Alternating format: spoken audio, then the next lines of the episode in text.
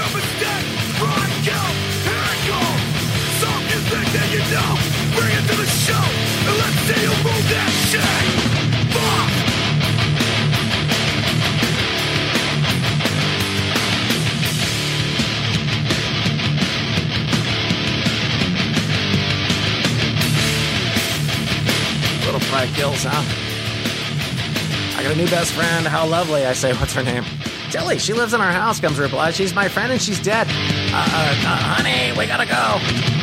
No, no, no, no. I, I, dude, I'm, dude, I, I love the kids too, dude. But as soon as one of them goes on the TV, it is over. Dude, dude, whether you're Carol Anne and you gotta throw, like you gotta throw tennis balls through the netherworld to hopefully find her.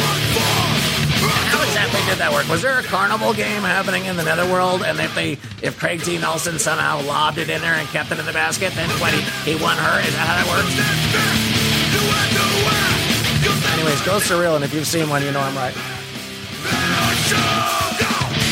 There's something about the matter of fact, the way she tells me, the earnest na- naivety of it. all. Well, you know, that is the truth in the true sense of what truth is.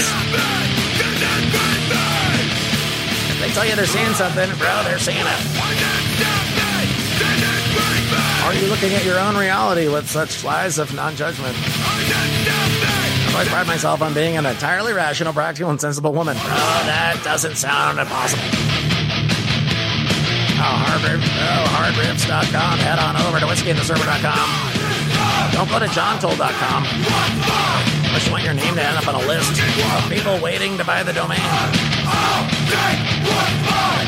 My husband Adrian is 40, he works in London. Uh, so it's just me and my old house from the 1500s. Uh, oh, dude, why are all these pilgrims?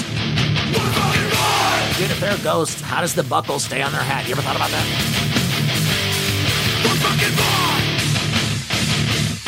Yeah, no ghost just walks around in a robe.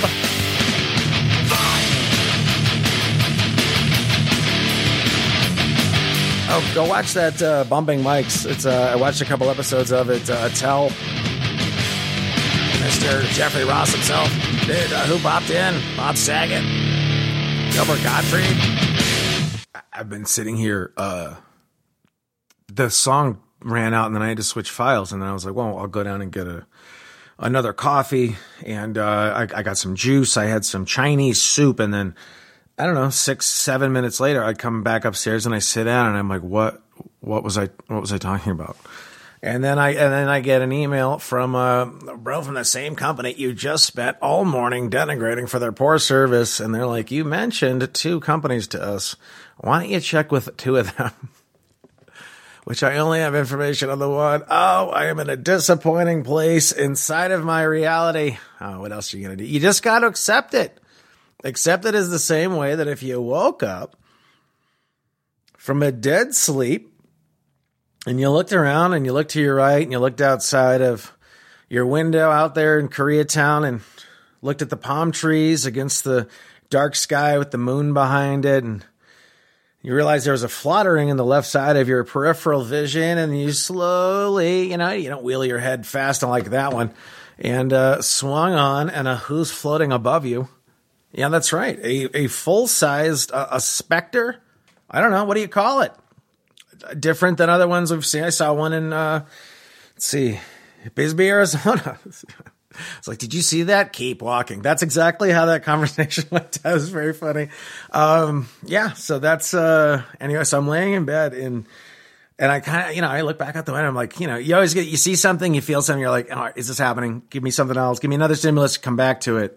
And you're like, oh, okay. And in my soberest of sober moments, waking up, uh, yeah. So I, uh, I just laid there and I just watched this thing float and it just was looking down at me and I just was like, okay. And then it, and it dissipated and, uh, it, you know, it was a dressed in like a, an old timey after 1900 style lady, I, you know, just dressed like an old lady or however old that ghost was. I have no, bro, I'm not here to do ages, ageism on the specters floating above us.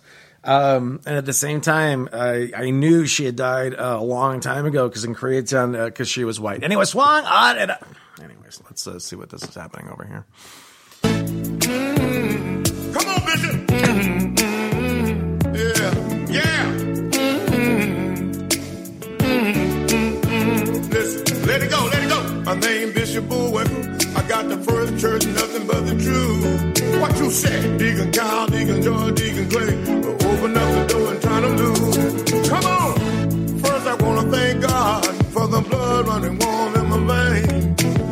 I thank God for my life, health, and strength. I got a sound mind, I'm not insane. Come on! I ain't gonna preach too long. I ain't gonna take the service too far. My sermon this morning, hell to the no, no, no. Come on, come on. Hell no. To the no, no, no. Yeah, to the no. Hell to the no. To the no, no, no. Listen. Sister Edna, Sister Ruth, make sure everybody get a seat. Come on, y'all. Sister Lily may go back in the kitchen, cause when I get through, I need to eat. I must it. Fix me collard greens and cornbread and rice. Chicken breast, oxtails on the side. That's what I'm talking Deacon about. Underwood, get my Bentley ready, cause when I get through, I need a ride. Come on! Dr. West, count the money, count the money, come back and tell us what Jesus said to the crowd, They will seize and persecute you. Huh, you're really starting off on a positive note there, Lord. Thanks.